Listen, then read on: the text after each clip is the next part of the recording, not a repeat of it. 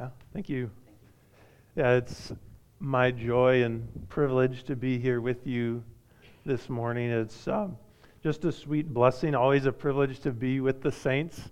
And as I'm sure you all know, just it's sweet to be with those in your own local assembly that you know and, and love and cherish. But it also is sweet at times to, to be with others elsewhere and just um, be able to see another local assembly of the body of Christ. So uh, it's our joy and privilege to be able to be here and, and worship with you this morning.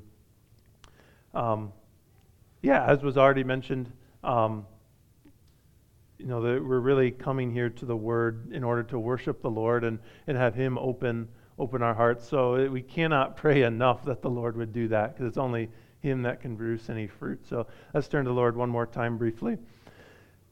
Heavenly Father, we thank you for the word that you have given to us, for its clarity, for its absolute truthfulness and certainty, and for the, the guidance and direction that it gives for, for every aspect of our lives so that we can be fully pleasing to you. Lord, I pray that you would uh, open our eyes, open, open our hearts to understand your word, to receive it, to obey it. Lord, it's only by your power that we can do anything. Pray that you would be with me this next hour that I would teach with clarity and what you have said, and that you would be with all of us, that we would submit under your word. In Jesus' name, amen. Well, as I'm sure many of you know, there are few experiences that are more frustrating or discouraging than having the wrong tool for the job.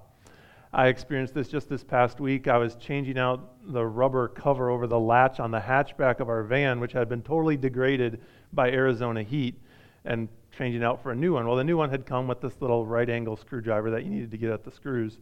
And so I was kind of working it out. It kind of started, and it got stuck in the rubber, and I was having a hard time. Well, I had a little ratcheting right angle screwdriver in my tool bag that I could have gone and grabbed, but I'd already gone back to the tool bag too many times during that little project, and so I didn't want to do that. So I spent several minutes fiddling around with this complementary screwdriver, not making a whole lot of progress. So I finally gave in, went back to my tool bag, grabbed the right tool for the job, and got it done in a tenth of the time that I had spent fiddling around with it. The, having the right tool for the job matters, and then actually making use of the right tool that you have also matters. Otherwise, you'll be left in frustration and not accomplishing a whole lot. Well, that's true in the, the Christian life as well. If you don't have and make use of the tools that God has given you to grow in your walk as a Christian, your Christian life will be a bit like my experience with that cheapo screwdriver. You'll be stuck fiddling around, wondering, why is this not working? I'm trying all these things. I'm, I'm trying to grow, but nothing much seems to be happening. And sadly, many Christians seem to be in that position. They, they do not maybe even understand what the tools are that God has given them for their Christian life. And maybe even when they understand those, they don't make use of them as they could. But mercifully, the Lord has not left us without clarity in His Word as to what those tools are and how we are to pursue them. If you hear last week, my pastor, Pastor Roy, was here and he taught you from 1 Peter.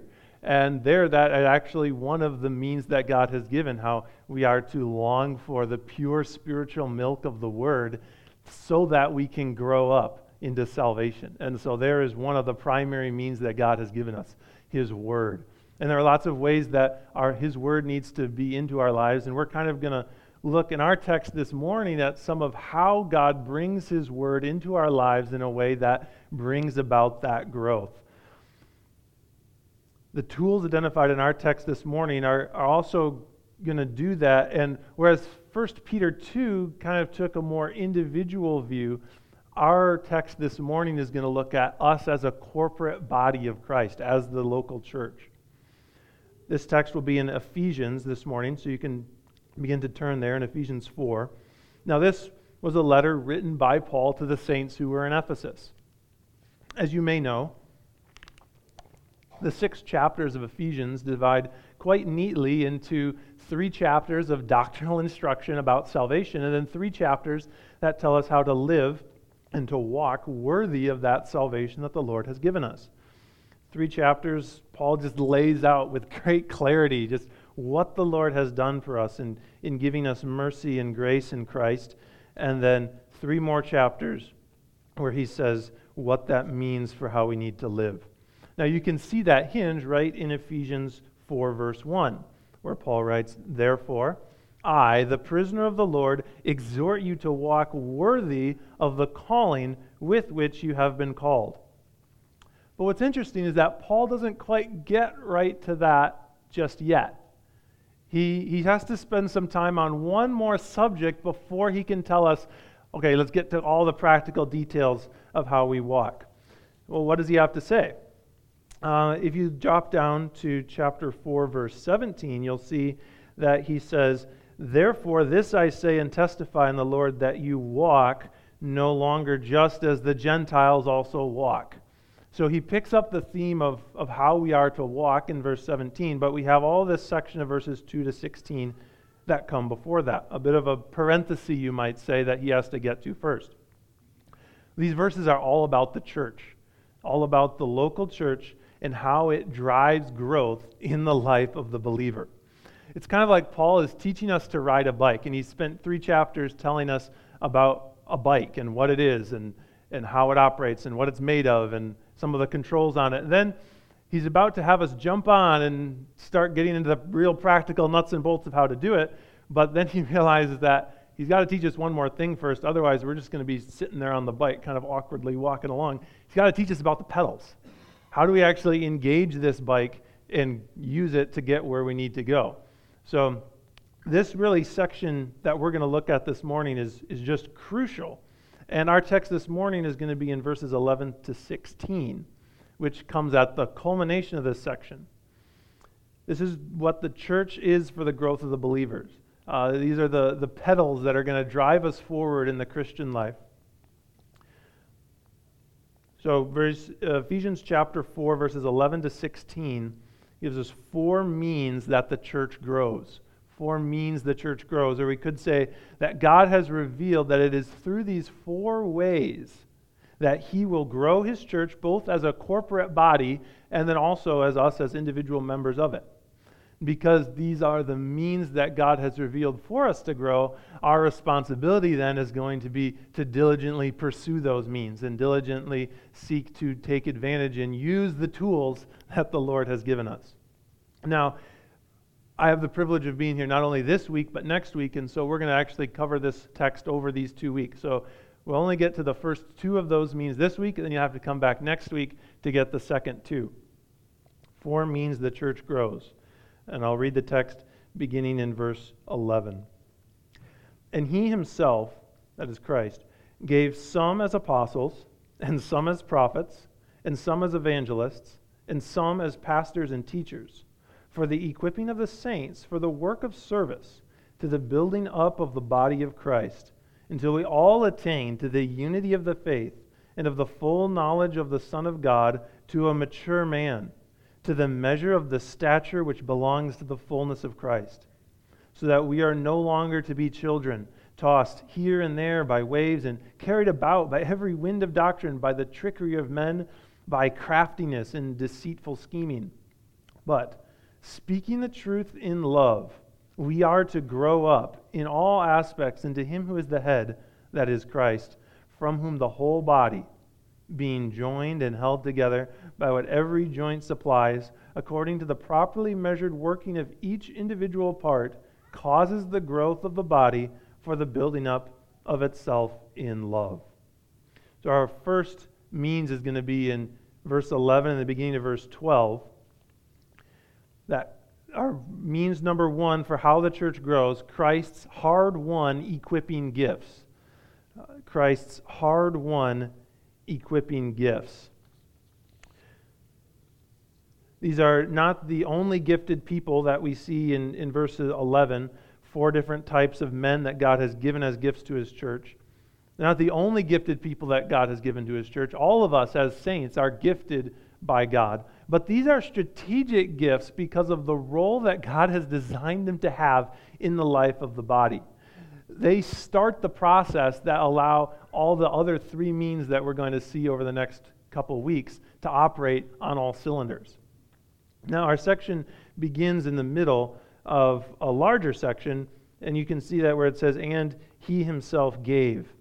So we got to quickly touch on the first 10 verses of chapter 4 so we can kind of see what this and is adding something onto. So, going back to, to chapter 4, we've already seen that this section is all about the church. This was one last section of doctrinal instruction before Paul can get to the, the very practical of commands and how we're supposed to walk.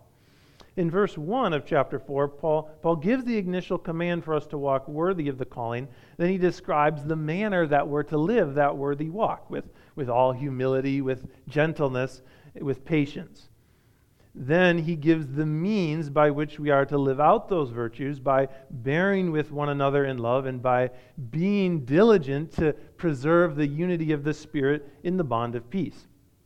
Yeah, both of those things are clearly not stuff you can do alone. You, you have to have others around you to bear with. You have to have others around you to keep the unity of the Spirit with.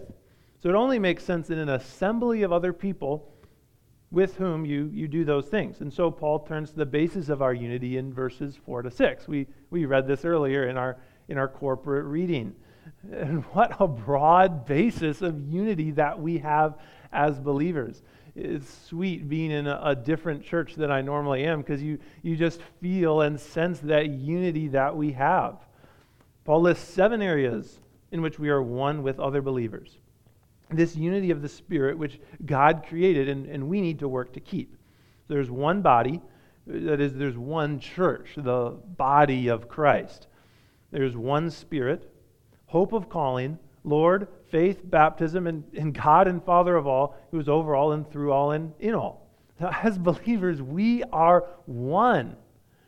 But in the church, there's not only a unity that is divinely created, but also a diversity that is equally divinely created.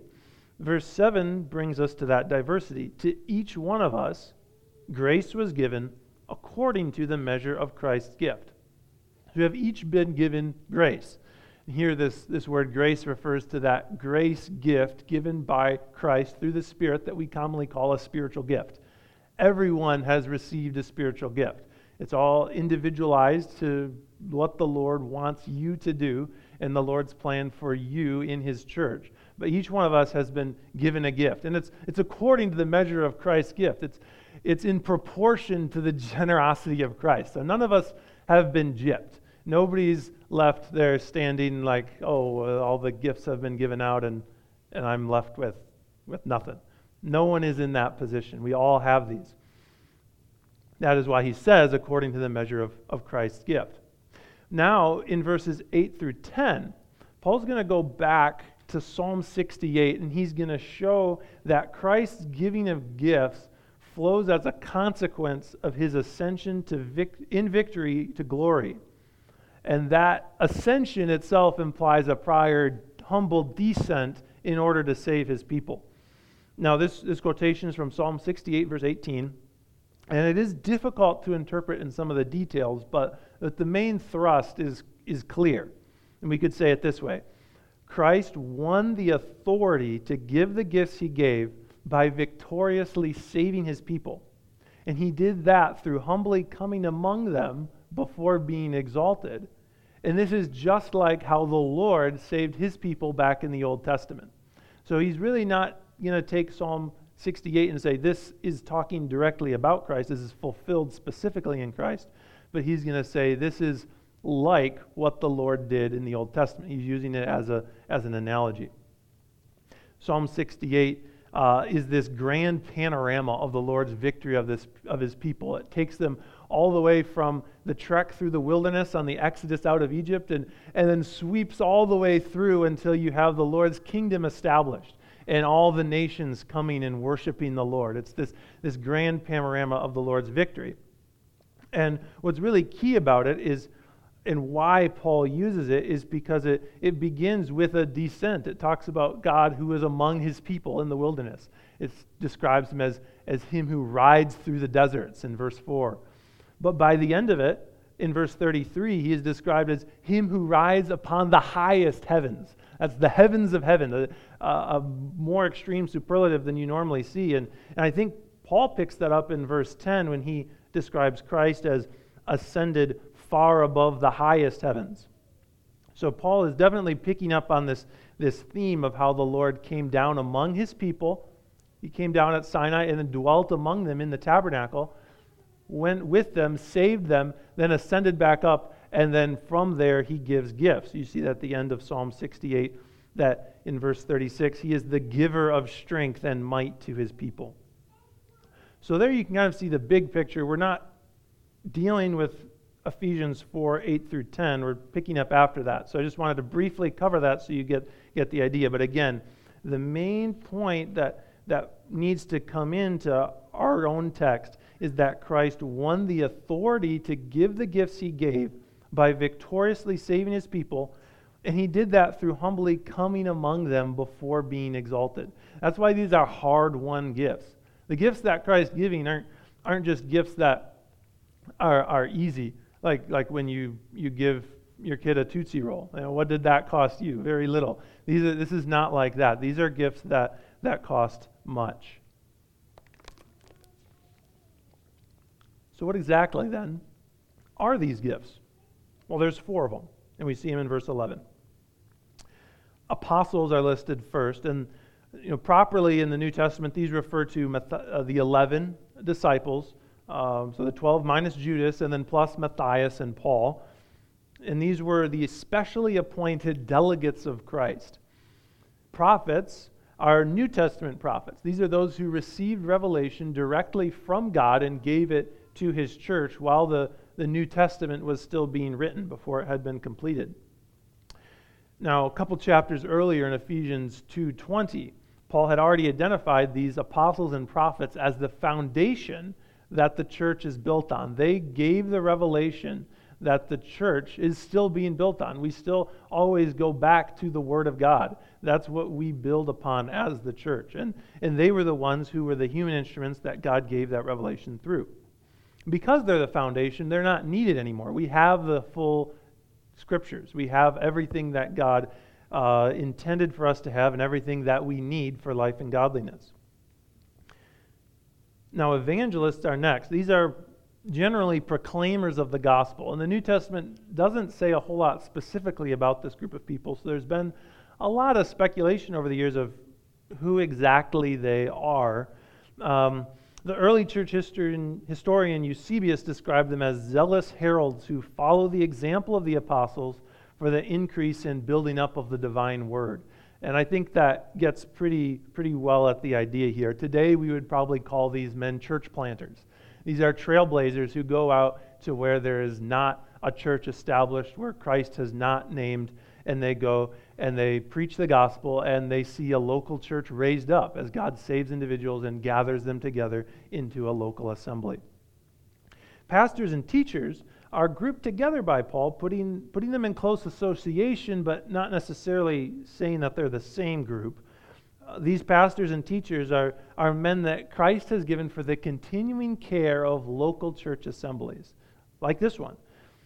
The word pastor uh, means shepherd, as, as you know, and it literally referred to those who kept sheep, who walked around in the fields and watched and cared for sheep. It's a favorite biblical term for, for God's leaders that he appoints. There's probably no term in the whole of Scripture that is as used of God's leaders that he appoints than this term shepherd. And God himself identifies as a shepherd. And Christ in the church is the chief shepherd, 1 Peter 5, under whom other men like Pastor Jim, are appointed as, as under shepherds.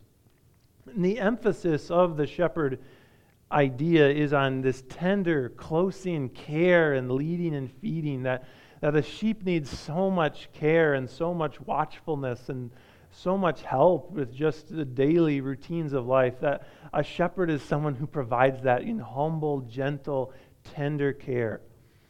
Teachers are those who patiently and incessantly impart knowledge until it is fully and thoroughly absorbed by the students that the student then becomes like the teacher. You know, Jesus said in Luke 6 40 that a disciple or a, a pupil, when he is fully trained, will be like his teacher. And that word trained is actually the same word equip that we see in our text. Because Christ's purpose in giving these gifts is not just for them to do their thing, for them to be up front and, and to get accolades and praise. It is for the equipping of the saints, as we, we already heard this morning in, in the prayer, for the work of service. So, Cottonwood Bible Church, this verse explains why God gave you your pastor. This is, this is why, for the equipping. The pastors, uh, the pastor and the, the teachers that God has given you are for the purpose of equipping you. The idea of equipping is to put into the proper condition for some purpose. Uh, every tool we could say that you would need gets supplied, and you get all the training that you need to properly use those tools. The verse I just mentioned, Luke 6:40, uses again the same word group to speak of a pupil or disciple being fully trained or equipped and now like a teacher. So, what you are fully equipped and fully prepared to do is the work of service, or as some translations say, the work of ministry. You know, the other means are going to dwell a little bit more closely into what exactly this work is, but we could summarize it briefly here as maturing others in the body by speaking truth to them in love. If you just want a one sentence idea, what is this work of service? Maturing others in the body by speaking truth to them in love. Now, here we should be note that it is easy for us as Christians to think of the work of ministry as the domain of the pastor. Now, that's, that's what Pastor Jim does. That, that's what we pay him for, right? Uh, I, I know hopefully you guys don't have that idea, but it, it can be very common to have. This verse, however, teaches that it's the saints, uh, which is one of Paul's favorite terms for all believers who do the work of the ministry. Ephesians 1 1 indicates that Paul's audience in this letter was the saints who are in Ephesus. So he's talking to his whole audience when he says the saints. So, uh, ministry, again, is not Pastor Jim's job, and I, I know a lot of you know this well, but it's all of your jobs. When you think of ministry in the church, that is your job. Don't think of that as anyone else's job. It's everyone's job, and it's your job. It's your responsibility to do. Pastor Jim's job is to train, to prepare, and equip you so that you can go do your job. The term used for, for giving here indicates that Christ deliberately transferred these gifts to be made use of by the church. So these gifted men are now available to the church so that their gifts can be actively used in training and equipping the members of the church. All right. So that's that's kind of this first means, but at this point let's maybe pull the car over just a little bit and and think what does this mean? What are the implications of of how well we're doing in making use of of this gift that the Lord's given us for our growth? So he's given apostles and prophets who wrote the New Testament so that we would have certain and sure truth to speak to one another and live out in front of one another to mature one another. And he's given pastors and teachers in, in local churches to equip all the saints with truth so that they can grow the body by speaking truth in love. Now, from these realities, I can tell you on the authority of God's word that God wants you to be a part of a local church body. That is God's desire for you as a believer, under the teaching of shepherds. Uh, you know, even the structure, as we saw of Ephesians 4, brings out how crucial the church is to your growth as a believer. If you are not under the faithful teaching of the word as part of a local church, you're, you're really cutting yourself off from a primary tool that God's given you for your growth. And perhaps some of you can look back at times or seasons in your life where, where you weren't heavily involved in a local church and you weren't under faithful shepherding and teaching from, from those that God has, has gifted. And, and you can see the effects of that maybe in that season of your life. Now, it's, it's common for people to say that they are Christians in our day, but have no connection to a local church. Uh, I don't know how many times you've probably all had conversations with those. They, are you a believer? Oh, yeah, I'm a believer. I believe in Jesus. Oh, what church do you go to? Ah, I don't really go to a church. Oh, I go to this one maybe once a month or something like that. And, and that is so contrary to what the New Testament presents as a Christian. These gifts are not not something that humans have imposed over some pure teaching of Jesus. These are actually gifts of Christ, these leaders that God has given. And they come not as some imposition of hierarchical authority, but as gifts for our good. You know, Calvin is directly on point, on point here. He says, What work is more excellent than to produce the true and complete perfection of the church? And yet, this work, so admirable and divine, is here declared by the apostle to be accomplished by the external ministry of the word, the word as it's delivered and preached through these pastors and teachers. That those who neglect this instrument should hope to become perfect in Christ is utter madness. If the edification of the church proceeds from Christ alone, which it does, he surely has a right to prescribe in what manner the church shall be edified. But Paul expressly states that according to the command of Christ, no real union or perfection is attained but by the outward preaching. We must allow ourselves to be ruled and taught by men. Those who neglect or despise this order choose to be wiser than Christ.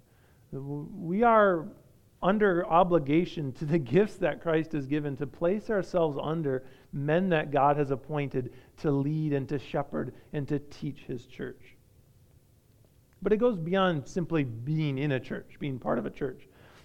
Imagine that, that you gave a teenage son or daughter a phone and you gave it to them and you told them, The reason I'm giving this to you is so that you can contact me and, and let me know when you're out doing something away from the rest of the family. And your son or daughter, they use their phone all the time talking to their friends. They're texting, they're calling constantly, but they never actually call or text you when they're away on your own. Now, they might come to you and say, Hey, mom, dad, thanks for the phone. I'm, I'm using it all the time. But they're not using it for what you gave it for. So consider that as we think about these gifts that Christ has given. Are you using them for the purpose that Christ gave them to you for? Again, we saw that purpose was equipping for the work of the ministry. So you, you can get all kinds of, of use and benefit from a pastor and all kinds of maybe uh, subset ways that the Lord's able to bless us through the pastors that we've been given. But this text is saying that, that the primary reason is for you to be equipped. So that's the primary reason. Is that how you approach your pastor? Is that how you approach coming under his ministry? Now, some questions might help us diagnose this. You know, do you come to Sunday eager to be trained in the work of service? and being given and, and equipped with the tools to do it? You know, do you seek out and, and proactively pursue learning from, from your shepherds and teachers for that equipping? Or are, are you like our hypothetical teenager? You're using Christ's gifts for, for everything but the reason that he says he gave them for. So, this brings us now to our second means that the church grows, which is the saints' persistent servant work. This is in verse 12 and then 13, the saints' persistent servant work. Another way we could say this is that all believers must continue pressing on in the work of service until the job is done. The saints' persistent servant work. So, verses 12 and 13, uh, he says, He gave these gifted men for the equipping of the saints for the work of service to the building up of the body of Christ until we all attain to the unity of the faith and of the full knowledge of the Son of God, to a mature man, to the measure of the stature which belongs to the fullness of Christ. So, what is the nature of this work of service or work of ministry that we've been talking about? Now, the term work is, is defined as zealous, useful activity that stands in contrast to laziness on one hand and mere busyness on the other. So it's, it's both zealous activity and it's useful activity. Now, by calling it the work of service, Paul's indicating that, that this work has the quality of personally rendered service to someone else. In other words, we could come, put this together and say this work of service is work. It's, it's not easy, it's not glamorous, and it's not for yourself. That's kind of the way to summarize work of service. Not easy, not glamorous, not for yourself. Now, when you hear about a task that we saints are equipped to do that is not easy, not glamorous, and not for yourself, doesn't take long that it's entirely contrary to, to our culture and to our own flesh, if we're honest. We are obsessed as a culture with the easy and labor saving, the self promoting and reputation building, as well as the self gratifying and self fulfilling. And our, our flesh loves those things. And Paul's culture was, was no different. It was very interesting that as I was studying the background to this particular word, service, they discovered that the Greeks highly valued what, what this resource I was looking at called the perfect development of individual personality. The perfect development of individual personality. Uh, it, it, went on to say that they thought that the ideal man would only serve his own desires, or, or perhaps he might serve others around him, but just for the benefit that would end up coming back to him through service to others. And as a result, they viewed service, which necessarily focused on others and their needs, they saw that as demeaning. You know, that's not contributing to the development of my own individuality.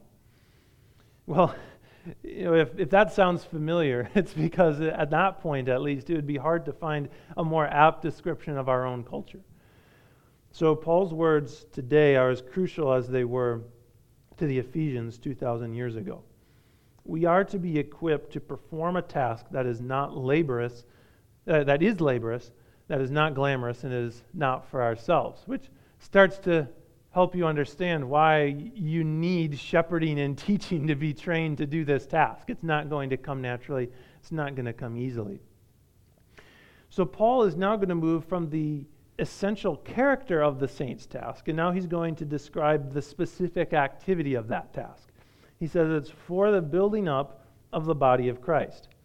This phrase further defines the work of service and indicates the result, the result of the work of service. The body of Christ is built up, or as some translations, edified, when the saints do the work of service. This term building up or edification is borrowed from the world of construction, where you would build up or build up a building, an edifice, uh, is that same word idea. And implied in this is a process that's it's not instant, but takes effort to build piece by piece. Our own church, Northwest Community Church, is in the middle of a, a building project for a new children's ministry building. And it's been a long time in the process. Already now at least a year that we've been raising funds for it and planning and designs and getting permits, and now we're just barely starting to see something actually happen. And that's what a building process is like. That's, that's how it takes. Now, when we apply this building idea to a body, which is how the church is described here, that, that brings in the ideas of, of growing, maturing, and strengthening, how, how a body is built up. Now, at this point, some of you may be thinking, like, wait a minute. I thought that Christ built the church. Didn't, didn't he say in Matthew 16 and give the promise, I will build my church? So, this is a promise that Christ said he is going to do. Why, why is this now described as a task that the saints are to do? So, who builds it, Christ or the saints? Well, the answer is, is yes. Christ builds his church by means of his saints. It's, it's much like how God promises to care for our physical needs. He promises to supply us with what we need, but the ordinary means He uses to do that is our own working, our own getting out and getting a job and working. We, we understand this. If someone comes and says, Oh, I'm just trusting the Lord to supply my needs, like, oh, that's great, that's great. Oh, what, are you, what are you doing? Oh, I'm just kind of sitting around and waiting for the Lord to supply my needs. Oh, you tried to get a job? No. No, I'm just trusting the Lord. He's going to do it. He's promised to supply all my needs. You know, we, we would obviously see, see the disconnect there. yes, God has promised that, but He's also told you how He wants that to be done, the means that He's given for that to be accomplished. And it's much the same here in the church. Christ has promised to build His church, and He will do it. But the means that He has appointed to do that is the saints' work of service. So if, if you want the church to grow, if you want to see other believers around you mature in Christ, we need to pray for that. We need to desire that. But, but if you're not engaging yourself in the work of service, then it's, it's much like our, our hypothetical and unfortunately not so hypothetical example of someone trusting in the Lord to provide for their needs. The trust and the faith that the Bible talks about is an active trust that pursues what God has given us to accomplish what He's promised. Now, you may be thinking, okay, we have this work of service to build up the body of Christ, and we're tasked to do that with, okay, but how, how long do we do this? When are we done? When do we finish this, this building project? And how zealously do we need to be giving ourselves to this work?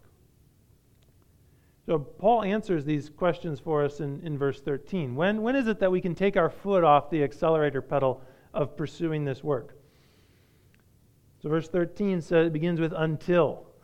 until. This is when, when we need to go. And there's a lot in this verse, but what Paul is essentially saying that the saints must continue building up the body of Christ until everyone who's outwardly part of the church is truly saved and truly united with the rest of the body in faith. And everyone is brought to a complete Christ like spiritual maturity. So, this word, until we all attain, refers to reaching a, a destination. Uh, it's much like the English word arrived, and you could actually kind of say, until we've arrived, which, you know, we often say, oh, I haven't arrived, which is true, we haven't. And so that gives us a bit of an idea of, of how long we need to continue this work.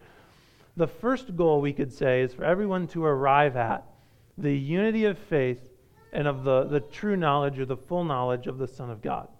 Now, both of these phrases, I believe, refer to salvation being united with the rest of the body in genuine faith and being united with the rest of the body in, in a true experiential knowledge of Jesus Christ as the Son of God.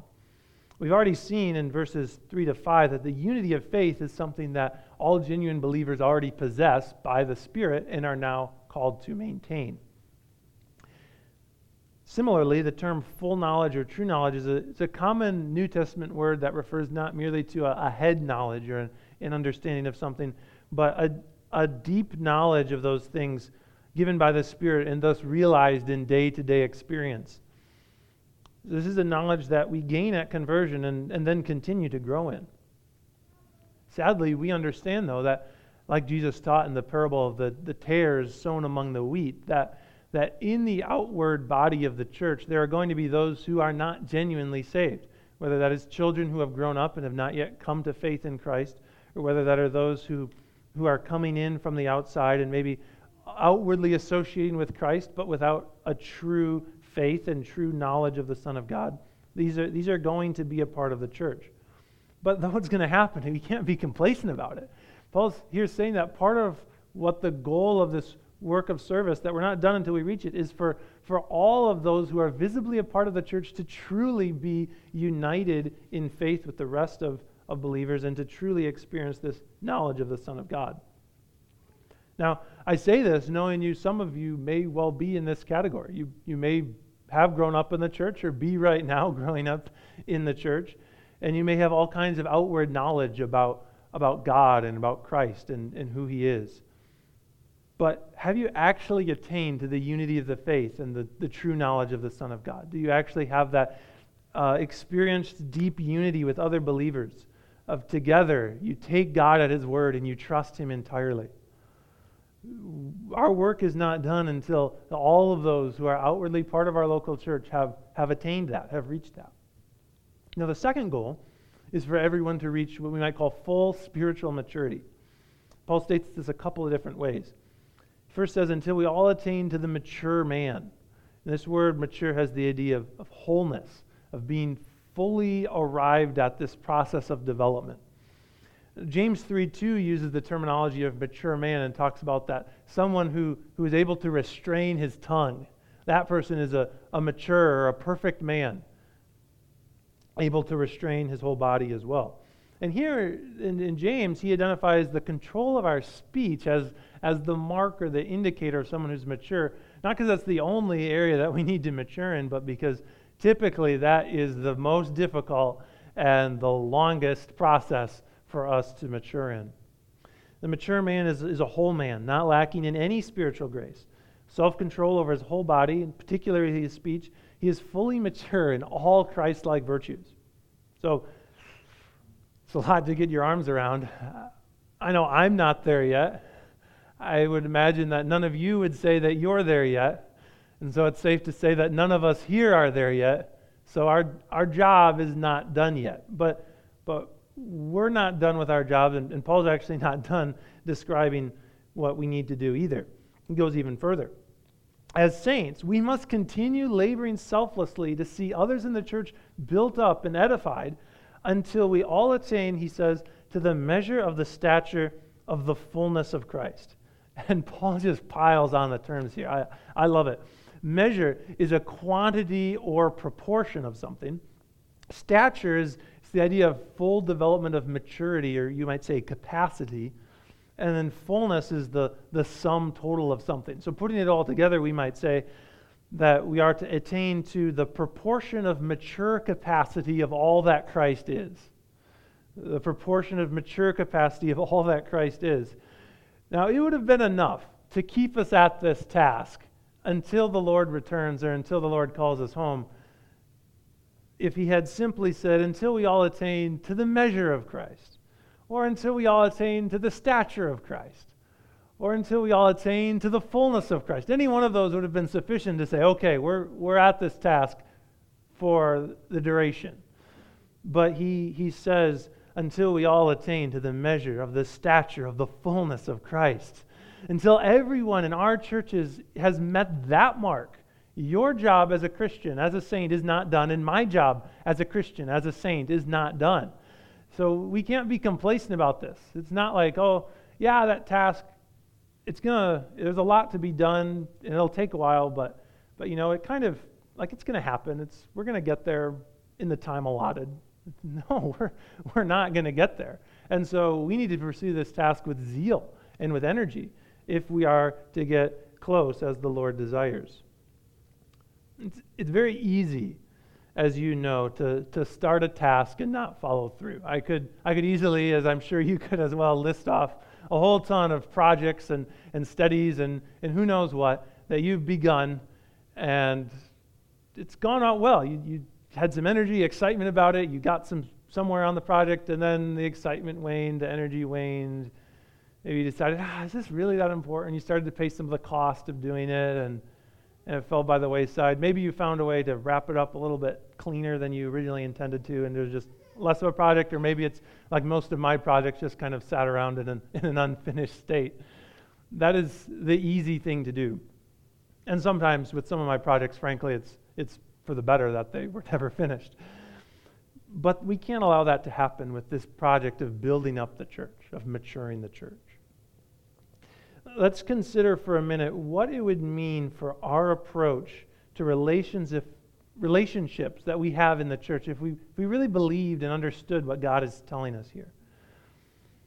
When you've known someone for a while, it's very easy to start considering them as, oh, they're doing all right. Oh, oh yeah, brother, brother Bob. Oh yeah, he's he's all right. You know, is he perfect? No, no. I mean, but we all who is perfect, right? You know, we all have faults. We all have failings and it's very easy to, to gain this, this complacency. It's very easy to do this in marriage, where you become complacent with the areas of your, your husband or your wife where, where he or she is not like Christ. And, and while we should not certainly be impatient with our spouses, and we should be gracious and gentle as the Lord matures them, we can't be complacent and set the bar lower than where God has put it. God's word is telling us that as saints, we need to be engaged in the, the servant work of building up others until everyone has measured up to the fullness of how mature Christ is. And we, we tend to put the goal much lower, and something along the lines of until everyone is a decently behaved person. You know, then, then that's, that's a pretty good, good, pretty good standard. Until everyone is, you know, got a good grasp of the Bible and, and lives it out all right and is, is doing something okay maturity, as Christ desires it to happen in his church, is not going to happen if we are content to see someone mature a little bit and then plateau. It's not going to happen if we are content to just let someone stay in their immaturity. And we're going to get next week into a lot of the specific ways that the Lord says we can do that. But Christ must always be the standard that we measure ourselves and everyone else by. Nothing else can be the standard. No human person can be substituted for that. no matter how long those around you have been in Christ, we all have plenty of room to grow. You may have been Christ in Christ for 50 years, and, and you know that you're not like Christ yet. And so we all have room to grow. No one is mature enough. No one has reached the point where we can say, hey, I no longer need those in the body around me helping me to grow. This ought to shape how we view friendships in the body. Uh, are your friendships devoted to building one another up, to helping each other grow and mature? This is going to be a work. It's, it's not going to feel great in the moment. It's going to require that, that selfless kind of uh, service and giving yourself, dying to self again and again. And there's that relationship, and oh, there's this immaturity, and I've got to be patient with them again. And I've got to be gracious to them again because they're not where they need to be yet. But, but Christ wants to get them there, and I want to get them there.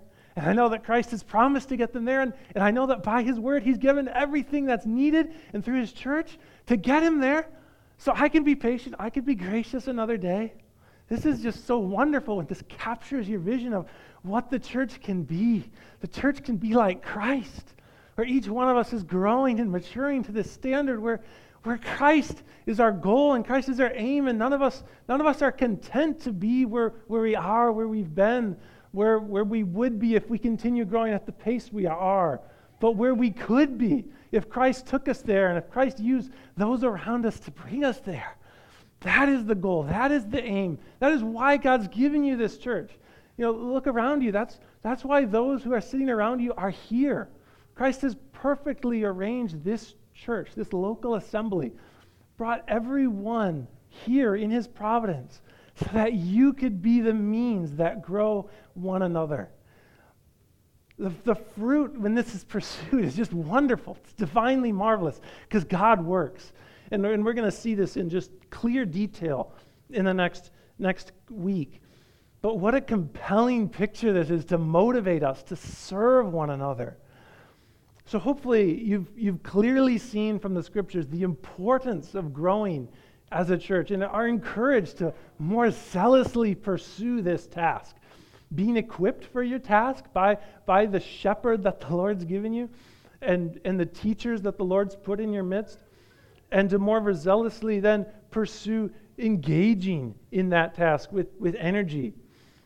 So these are two means Christ's hard won equipping gifts and the saints' persistent servant work. So, if your spiritual growth you look back and it's been slower than it ought to have been.